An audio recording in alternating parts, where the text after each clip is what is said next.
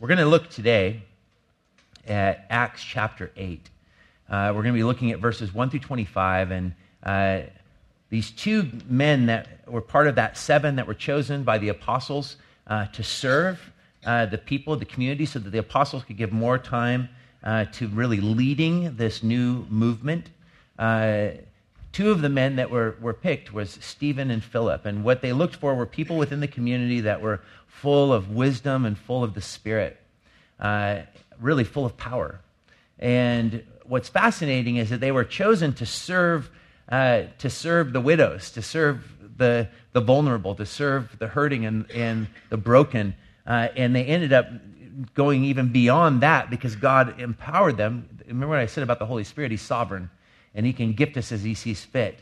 Uh, and the Spirit empowered these two men uh, Stephen and Philip uh, in ways that went beyond just that simple service. And I believe the faithfulness in the little things actually led to a usefulness in, in larger things. And so their ability to communicate the gospel, to articulate, to preach the word, and also that signs and wonders, the ability to cast out demons, to bring healings. Uh, and this is what we're going to be seeing today. And I want to just remind you of one of the key themes in the book of Acts, as found in, from the very lips of Jesus himself in chapter 1 uh, verse 8, when it says, But you will receive power when the Holy Spirit has come upon you, and you will be my witnesses in Jerusalem and in all Judea and Samaria. I want to believe that they were trying to ignore Jesus on that statement because the Jews were not fond of Samaritans. Uh, but notice, Jesus is saying this movement was never meant to just stay in Jerusalem. It wasn't a movement for the Jews only, but there's neither slave nor free, Jew nor Greek. All are one in Christ. And so the gospel, I chose you that through you I can reach all. This is the purpose of the gospel. I love this. And to the ends of the earth. When the key concepts in the book of Acts is the continuing work of Jesus through his church by the power of the Holy Spirit. And a concept that is spoken of in these very verses is that concept of power. The Greek word that is used for power is where we get the English word dynamite. And that speaks of something tangible. It doesn't speak of something that's, that's esoteric. It doesn't speak of something that's ambiguous. It speaks of something that is meant to be experienced tangibly and practically. In fact, every single time you see the Holy Spirit engagement in the book of Acts when Luke records the movement of the Spirit, the falling of the Spirit, the baptism of the Spirit, the filling of the Spirit, the instruction of the Spirit, the guidance of the Spirit, the empowerment of the Spirit, something always happens, and people around those who are followers of Jesus know it. When the church prayed, they felt the presence of God and the place shook. When people went out and communicated the gospel, Stephen's face was like the face of an angel. And there was power in what was spoken. And people are getting converted, and they saw in these Christians something that other people did not have. And I want to put, put that question into our minds Is our experience of the gospel actually transformative? And is it something that is tangible? Because I think that we have become afraid to even entertain those questions. And because we've become afraid to entertain those questions, I think that we often escape from the nagging sense that we are not experiencing all that God would have for us. Numbing ourselves with the various things that our culture offers us to escape the, the difficulties of living. When Jesus wants to give us not a spirit of fear, but a spirit of power and of love and of self control. So, beginning in verse 1 of chapter 8, the setup for the story we're going to look at today uh, begins here with the power of the gospel uh, and its ability to endure even the world's attempts to snuff it out. In fact, God utilizes the enemy's attacks upon the church to bring about a greater expansion of that church. It is always under persecution that the church actually tends to explode. I think it's important for us to remember that. Acts, uh, Acts chapter 8, verses 1 through 3. Here we see the scattering of the church, and here we see uh, the power of the gospel uh, to move forward in spite of persecution. And Saul approved of his execution. This is Saul of Tarsus, who will become the main player in the remainder, uh, remainder of the book of Acts. Uh, he becomes Paul the Apostle, who wrote most of the New Testament. Uh, and here he is an enemy of the church. And God utilizes Paul when he was still Saul as the one who attacks the church. He utilizes him to cause the church to expand. And then afterwards, he utilizes him by converting him to the gospel to bring the gospel to the Gentiles. It's fascinating when you see God's providence at work. It says, And Saul approved of his execution, that is Stephen's execution, and there arose on that day a great persecution against the church in Jerusalem, and they were all scattered throughout the regions of Judea and Samaria, except the apostles. Devout men buried Stephen and made a great lamentation over him, but Saul was ravaging the church and entering house after house. He dragged off men and women and committed them to prison. So here we see that through this attack upon the church, the church is scattered, but as they are scattered, notice what they're doing. As they are scattered, we are told that they are now those who were scattered in verse 4 went about preaching the word. And now we see the power of the gospel to endure persecution, but actually the power of the gospel proclaimed. And I love this. As they were scattered, it would be like, I, I was trying to think of a good example. It's kind of like this preach and flee sort of concept. I kind of like this idea. Like, you're in Hawthorne, you just run into Powell's, and you'll be like, Thus saith the Lord, repent and be baptized in the name of Jesus Christ. He loves you. And then just bolts, just get out of there. And I, I want to push that kind of evangelism in our church. I'd like Door of Hope to be known for like, hey, there's this movement. These people, like, they're running into businesses and restaurants, telling people that Jesus loves them, and then running, just running. like, trust the Holy Spirit to save. You're just called to be witnesses. You don't even have to stick around. Uh, but the idea is this it is actually what's happening. As they're actually fleeing for their lives, it still does not stop them from proclaiming the very gospel that they're having to that they're having to escape these persecutors from. They're like, nothing can stop us from talking about Jesus. Uh, and I think that this is a powerful thing. This is something that is tangible about power, the power of the Holy Spirit. Is that when we are truly spirit filled, nothing can stop us from talking about Jesus. When we're truly spirit filled, God removes the, the fear and replaces it with the with power and love and self control. And I think it is so profound and it's so convicting because I think that we aren't under any big threat and yet we're deathly afraid of proclaiming the gospel. We don't, every day you scatter throughout the city. And the question is, is, is are you a conduit by which the power of Christ is able to flow through? And I've just been struck by this, I, and I want you to hear me clearly today that I think one of the great issues that we are facing is that instead of relying on the power of the Spirit, instead of being filled with the Spirit, we fill ourselves with all sorts of things to numb ourselves from the pain of existence. Rather than actually being filled with the Spirit so that we can bring life to those who are in pain, we just join forces. And, we're the, and, and Christians who do that are the most pathetic of people because we become most miserable because we know the truth, but we don't know it enough to be freed by it. And I don't think that that's what God wants for us. Look what happens. Now, those who were scattered went about preaching the word, and Philip went down to the city of Samaria and proclaimed to them the Christ. Now, I think it's important to stop here and talk about the significance of reaching Samaria with the gospel. Do you remember in John chapter 4, Jesus spoke to a Samaritan woman at the well, and actually, it's the most profound teaching in the entire Bible on worship. Uh, he, tells he tells this Samaritan woman who's been married multiple times and is now living with a man, uh, and she's basically asking the fundamental question that all people are asking Where can I find God?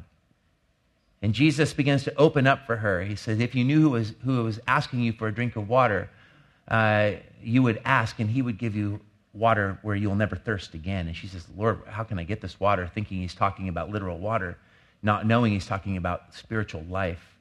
And he goes on to unveil to her the fact that he is the Messiah and that God is looking for true worshipers who will worship in spirit and truth. It's not going to be confined by a building anymore, but that God is doing a new thing through the Messiah, through Jesus.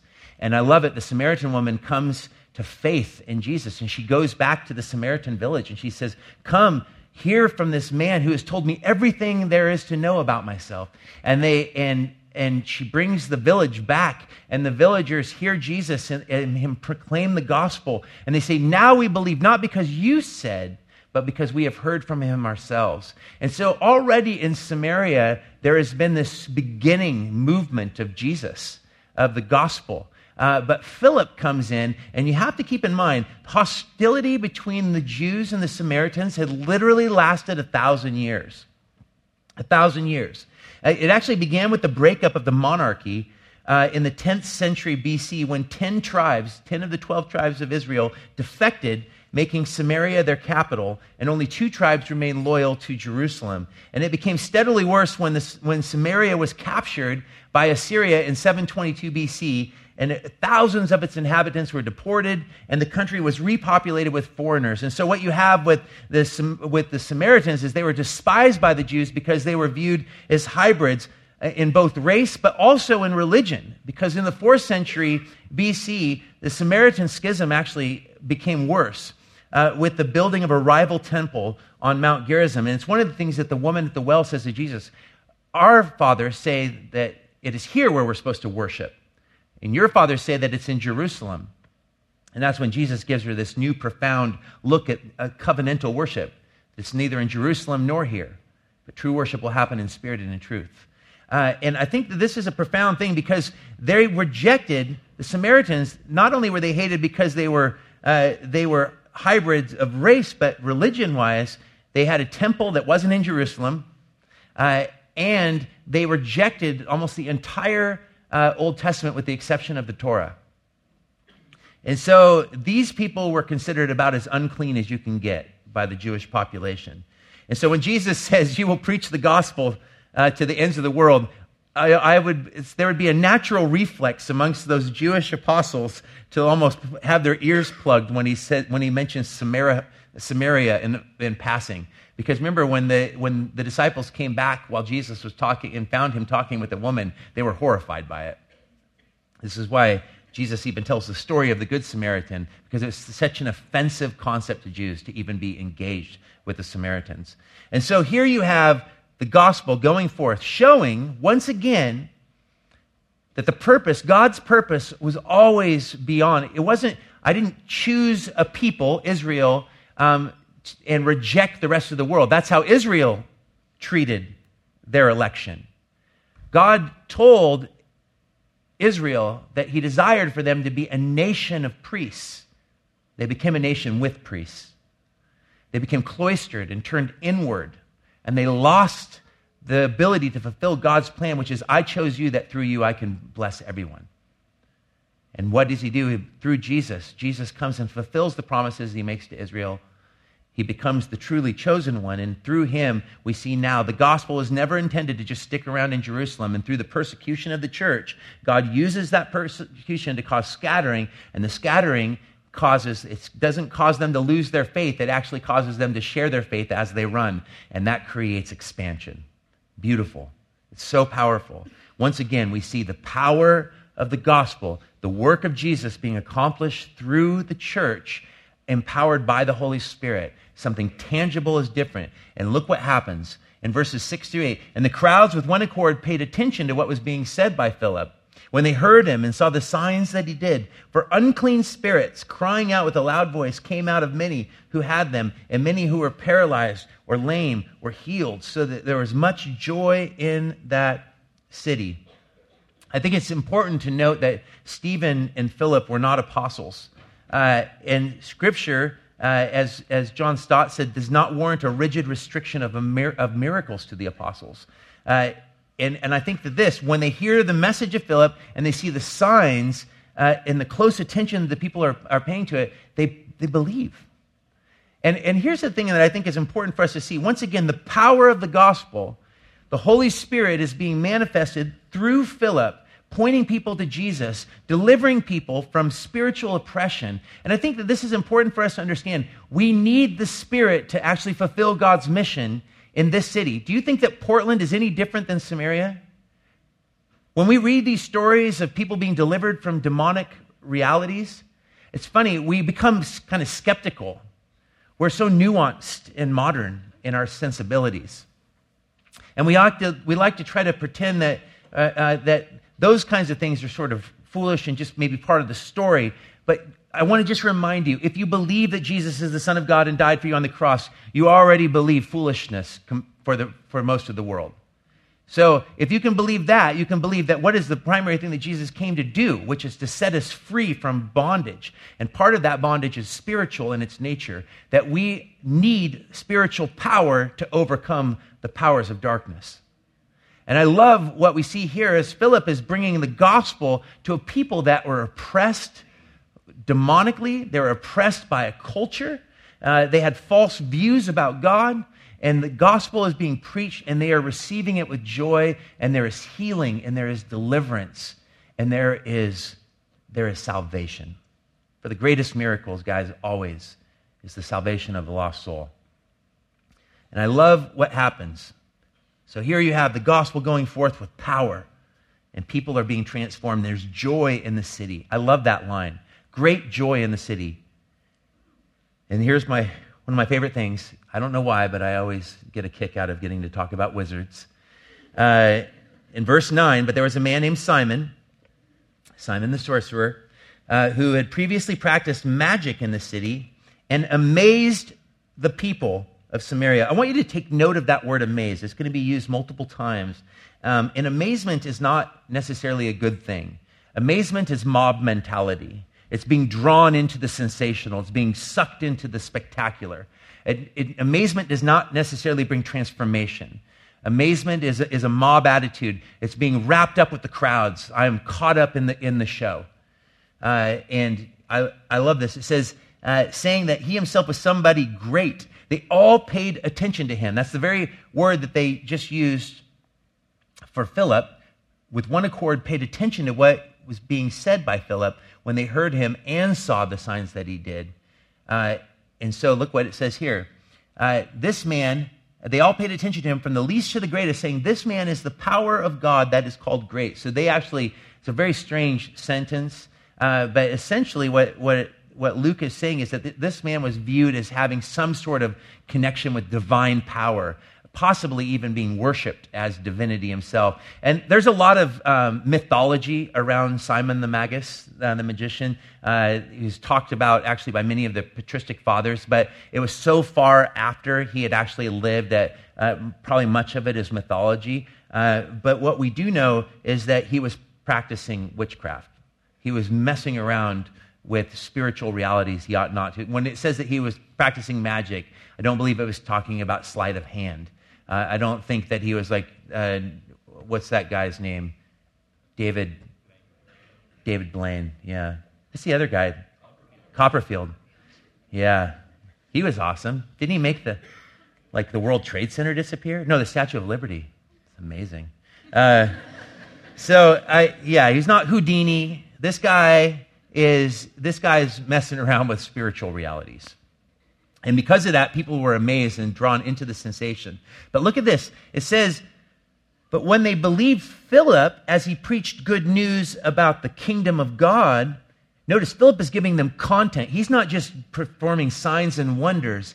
All of that is to attest to the gospel, which brings transformation of life. It says that as he preached good news about the kingdom of God in the name of Jesus Christ, they were baptized, both men and women, so fully identified immersed into the death of Christ and resurrected in the newness of his life. And it says that even Simon himself believed, and after being baptized, he continued with Philip, and seeing signs and great miracles performed, he was amazed. There it is again. I think it's important for us to understand that Philip here is not able at this point to tell that Simon is not a legitimate convert. They have believed and they have been identified with Jesus and baptized. But it takes life in the community for the, for the validity of that spiritual life to come, to come into clarity. And I think it's important for us to understand that. We're going to see that Simon actually reveals the, the truth of what's going on in his heart. And here I want to just say when Simon believed, it's different than what we see in those who receive the Holy Spirit. Simon's belief, and I always like to give this distinction of faith. There are two kinds of faith. If I say I have faith, uh, if I say I have faith in Bigfoot, what am I saying? I'm saying that I believe that he exists, but what does that actually accomplish for me? Nothing. That's all I'm saying is I just say he exists. But if I say I have faith in aspirin, what am I saying? I'm not saying that I believe aspirin exists. I'm saying that I believe that if I have a headache and I take aspirin, it actually does something. It gets rid of the headache. And so, faith from a, from a scriptural perspective, saving faith, is faith that acts. It's a dependence upon the faith is a, is a disposition toward an object that allows the object to do something for you. It's never what you can do for the object. So it's not, I believe that it exists, but I believe that it actually can do something for me. And so faith in the chair that you're sitting in is belief. What are you doing for the chair? Nothing other than allowing it to do what it's created to do, which is hold you up. Unless you were at the Northeast building where there's a very good possibility on any given Sunday that you would fall through the old chairs that we had. Uh, and so, and faith is only as good as the object in which you place your faith. And so I think it's important to see that Simon is like the demons. The demons believe. They were the first ones to identify the true, the true identity of Jesus. They call him the Son of God. They aren't saved. Their faith was, uh, was that of Simon. It's a belief uh, it's, a, it's an intellectual assent, but it is not a transformative experience. And I think that we need a faith of a, a leap of action, faith that actually moves our lives toward a greater reality. Um, and so look what happens here.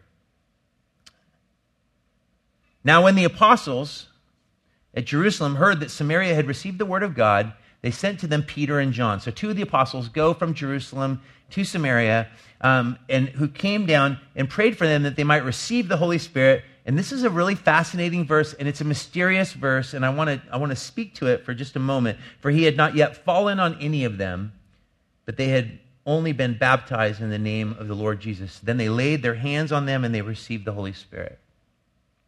I want to say that out of the gate, I was talking with Gary Breshears about, about this particular passage, and he said, he, I, I said, What do you think is going on there? And he's like, I don't know. Because this is the only time that this actually happens. Uh, and what, it, what happens here, which is not usual, is that there seems to be, and there's lots, believe me, there's multiple interpretations on what's happening here. Some have interpreted this as that, that their initial belief in the gospel and their baptism actually was not legitimate conversions. It was just intellectual assent.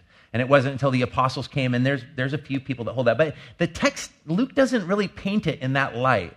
He doesn't give us room really to believe that their conversions weren't legitimate, with the exception of Simon, because he goes on to explain why Simon's wasn't legitimate. Uh, but here we see this strange delay. And here's the problem with Acts. When Acts, when texts are utilized, picked out of a, a whole story, and utilized to create doctrinal grids, uh, we can end up with big problems. And this particular passage is often leaned into by hyper Pentecostal movements uh, to speak of this kind of twofold conversion. The idea that you're saved, and that's one level, but that there's actually a higher level to get to, and that's the baptism of the Spirit. Uh, and so there's so it creates this fundamental problem within the church where there is within Christianity, within within the realm that so if we held to that view, there would be within this room the haves and the have-nots. Um, oh, you you haven't been baptized, and and the belief is that immediately that it always is followed by the gift of tongues. Uh, and so it creates, uh, it creates something extremely problematic because they, they think of the baptism of the Spirit as a second blessing. Now, believe me, I am absolutely for and believe totally that the Spirit's filling can come in waves of intensity and, and function at different times and meet us in spots where there's empowerment to preach and the gospel and the power. You can just sense the Spirit of God giving you unction, giving you the, the tongue of fire to communicate the truth of the Spirit. I always pray for it every week. I pray that it, that it shows up, and it's a real bummer when it doesn't. Uh, and, and, it, and, it, and then there's the, those moments where it's just like incredible, where the Spirit just, you're overwhelmed, like what happened to me in London, with just this momentary sense of God's absolute love for me this kind of washing of the Spirit where there's a tangible. But remember what I said in the beginning everywhere in Acts where the Holy Spirit comes, it's actually experiential. It's not ambiguous. It's not like, I think he came. It's like he showed up, and not only is the person who's receiving the Spirit knowing it, but those around them are seeing it. I think it's important for us to understand that. But the ch- and so I believe that there are there are times where we can be filled and experience after a conversion greater levels of intimacy with Christ. And I think that we have as much of Christ as we choose to have. And like I said, I think often our intimacy with Christ and the, in the awareness of his presence and the ability to be empowered is often due to the fact that we give ourselves and are filled with so many things other than Jesus, other than the scriptures, other than the Spirit, where the Spirit is pushed aside and compartmentalized and grieved um, because we don't give him space. Uh, people who experience Jesus are people who make time for Jesus. That's just a fact. Uh, and so here's, here's this reality, though there's a delay. And, and I'm going to give you I, what I think is the best speculation about it, the thing that I think makes the most sense in the context of the, the story of Acts, because Acts is not a doctrinal letter, it's a history. And Luke often doesn't give us answers, he just states what he saw. He's trying to be a faithful witness. And here we have a delay in the coming of the Spirit. Because remember what it says in 1 Corinthians 12 13. For in one Spirit we were all baptized into one body, Jews or Greeks, slaves or free, and we were all made to drink of one Spirit. First of all, you don't need someone to lay their hands on you to receive the Holy Spirit. The Holy Spirit comes into your life when you put your faith in Jesus Christ. But I love laying hands on people and praying for them to receive a full, uh, fullness of the Spirit. I think it's biblical, but I don't think it's necessary. Just as I don't think it's necessary to be baptized to be regenerated. But I think you should be baptized because it's the first step of obedience. And so I think what we need to understand is that, that when we turn this into a doctrinal thing, like you get saved and then you wait until there's some sort of. Ap- and uh, Catholicism actually uses this text too as kind of uh, apostolic succession. And I think that that's problematic as well. The passage just simply doesn't give us that information. What I believe is going on is that this, remember, the Samaritans were absolutely hated by the Jews. And arguably, they were probably still looked at unfavorably by the Christian Jews as well. One of the things that needed to happen, I believe, is that the apostles still had the authority. Uh, the scriptures had not yet been, been written, uh, and maybe some of them had started to be written, but here we have a reality where the, where the apostles come to validate the expansion of the church, and it is through the apostles' presence there that, that the validation is given to the conversion of Samaria. That's what I believe is going on and makes the most sense. So I think this is a unique experience in the church's history. And once again, I want to point out that the Spirit is sovereign and can do what he wants. So I think that's also important. But I think, in line with the rest of scriptures, what we see, the doctrine around the Holy Spirit is that the baptism of the Spirit is not the same as the filling of the Spirit. The filling of the Spirit is something we are commanded to be each and every day as we surrender to Christ. The baptism of the Spirit is immersion into the family of God. And I think that that's a very different thing.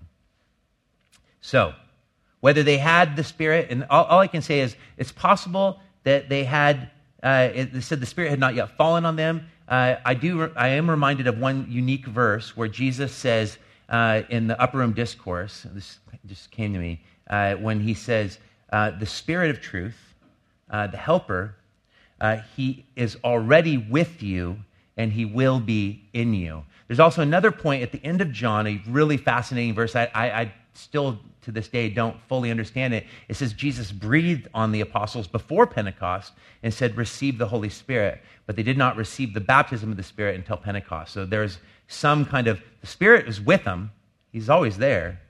But now there is this unique filling and, and manifest presence where the awareness of God's very presence within me as the temple of God becomes, becomes manifest. And that's what happens here. And they receive that spirit. And look what happens. Okay, that's my, my tangent on that. Why the delay? Don't turn it into a doctrine. That's my point. I could have just said that, but I thought you needed more explanation than that. Uh, all right. So here, this is fascinating. It says, Now when Simon saw the Spirit was given through the laying on of the apostles' hands, he offered them money. So here he's showing his heart, saying, Give me this power also. Notice what he doesn't ask for. What is he asking for? He's asking for power. I said this message is all about power. But power is not what we're asking for. What we're asking for is Jesus. And what comes with Jesus is power. He doesn't want the giver, he wants the gift. That's problematic in Christian theology. And I promise you that just because Simon's a little wizard uh, doesn't mean that you don't also fall into the same trapping just as I have in my past. Give me also this power so that everyone on whom I lay my hands may receive the Holy Spirit. He's drawn into the sensational. He's amazed. He sees the reality of God's hand upon these people. Something happened to them that was supernatural, and he wanted it. Do people see something about us, supernatural, and want it? See where I'm going with this? It's troublesome, really. But Peter said to him, May your silver perish with you. J.B. Phillips, uh, the English translator, wrote translation of the New Testament in the 50s. Uh, he actually translated it as uh, uh, uh, to hell with your silver, is how he put it. And, and we, we laugh. That seems like, like he didn't mean it in his slang like cursing. He literally is playing off of the use of the word perish. Where else do we see that word perish? John 3:16, for God so loved the world that he gave his only begotten son that whoever believes in him should not what? Perish. So what Peter is essentially saying, what Phillips is trying to pull out in the translation is that this path is hellbound. This path is destructive. You are you are working from the wrong place. Your heart is not right. Literally, your heart is crooked. He says, May you silver perish with you, because you thought you could obtain the gift of God with money. You have neither part nor lot in this matter, for your heart is not right before God. It's crooked. Repent, therefore, of this wickedness of yours, and pray to the Lord that, if possible, the intent of your heart may be forgiven you. Peter's giving him an out. Repent. Change direction, change mind about who's going to be God. See, he believed in Jesus intellectually, but he was not surrendered. And I think this is important. You know, I actually, I've, I've thought a lot about this. I had a conversion in, in 98 um, that was intellectual. I came to the realization I was struggling as a musician. I wanted to be famous. Um, I lost my record deal. I was deflated. My wife was unhappy with me. And I, and I started to seek. I, I felt that lostness. I felt that existential crisis. I felt the dread of existence. I felt the anxiety of the drugs. Uh, and, and I began to look. And I opened up a Bible and I began to read about it. And I was compelled by Jesus. I thought he was beautiful. I thought, this Jesus, I, this is, he, he seems legit. He's not like what people have said to me about him. He's different. And so I put my faith in Christ, right? But I came to Jesus not because I wanted Jesus. I came to Jesus because I wanted what I thought Jesus could give me, which was if I have Jesus on my side, I will for sure be on the cover of Rolling Stone within two years. Uh, and I remember, I'm like, Lord, I'm going to be. So for me, it was like I was trying to work out a deal with him. And we laugh at that because it's silly. And a year later, I remember listening to seven hours of sermons by Charles Price, great British preacher who was the dean of Capernwray. Uh, and he gave this seven hours of sermons on Romans 1 through 5 from, from Cannon Beach Conference Center. And I listened to all seven hours one day while I was painting a house and was so blown away that the next day I listened to all seven hours again. And at the end of the, the second day, the whole essence of the message is that, is that the Christian life does not, the saving life of Christ is not a reality until that faith is a dependence upon Christ, where you allow Christ the right to be Lord and Savior over your life. And I realized I had not submitted one thing, that I was still very much my own God. And I fell on my face and I had a conversion like brokenness, weeping. I am not right before God, fear and trembling a desire for freedom, and I experienced this massive liberation. I went home and I t- told Darcy, I repented to her for being a horrible hypocrite and saying that I'm following Jesus, but still following my own dreams and my own ambitions, my own hopes. I called my band. I quit cold turkey and just quit the band, canceled all my shows that we had showcases in LA that were pretty big, and I went to Russia instead and wrote my first worship song uh, on a mission trip. And, and the rest is history. The surrender brought about the power. And The power came through the total surrender. And I think what we see here is that we can laugh like, well, never, that sounds so silly that you want to be famous. Well, that was my thing. But how many people come to God for all sorts of things? It's not uncommon to come into church and treat Jesus like some sort of cosmic vending machine. It's not uncommon to think that if I get right with God, He's going to give me a spouse. If I get right with God, He's going to give me a child. If I get right with God, He's going to give me the job that I want. He's going to fulfill the dreams that I have. Because if I have Jesus on my side, we're like that Bob Dylan song, I, uh, I, but we've got God on our side, as if that means that you're going to win, that the gospel is about winning. It's, it's, it's about losing everything so that we can gain everything. The good life comes through the good death. Simon didn't understand that. And he goes on, he says, For I see that you are in the gall of bitterness and the bond of iniquity, and nothing comes out of a desire to receive from Christ gifts without desiring Christ. The only thing that can come out of that is bitterness. The only thing that can come out of that is iniquity, because Jesus will not be our homeboy. He will not be our cosmic Santa Claus. He's not interested in that. And Simon answered, Pray for me to the Lord that nothing of what you have said may come upon me. Now, when they had testified and spoken the word of the Lord, they returned to Jerusalem, preaching the gospel to many villages of the Samaritans. Notice the abruptness of that story. No response. Luke doesn't give us any impression, church tradition doesn't give us any impression that things went well for Simon. He was incapable of even, pray, he, he's like, just pray, you pray for me. Uh, that that doesn't happen. There's no repentance in him. He doesn't recognize that he's chasing after the wrong thing. So this is where I want to close because I think that when I look at when I look at Simon, I think that a I, I don't I used to listen to preachers that always made me feel like I wasn't saved. and and that's not my heart. But I do think that we are afraid to examine ourselves. We're not called to analyze ourselves. Analysis as well as death as well, said George MacDonald. Uh, but we are called to examine ourselves. In fact, listen to what Paul the Apostle says here in 1 Corinthians 15, uh, 1 through 2. Now, I would remind you, brothers, of the gospel I preached to you, which you received, in which you stand, and by which you are being saved, if you hold fast to the word I preached to you, unless you believed in vain. Jesus said that there will be weeds growing up with the wheat.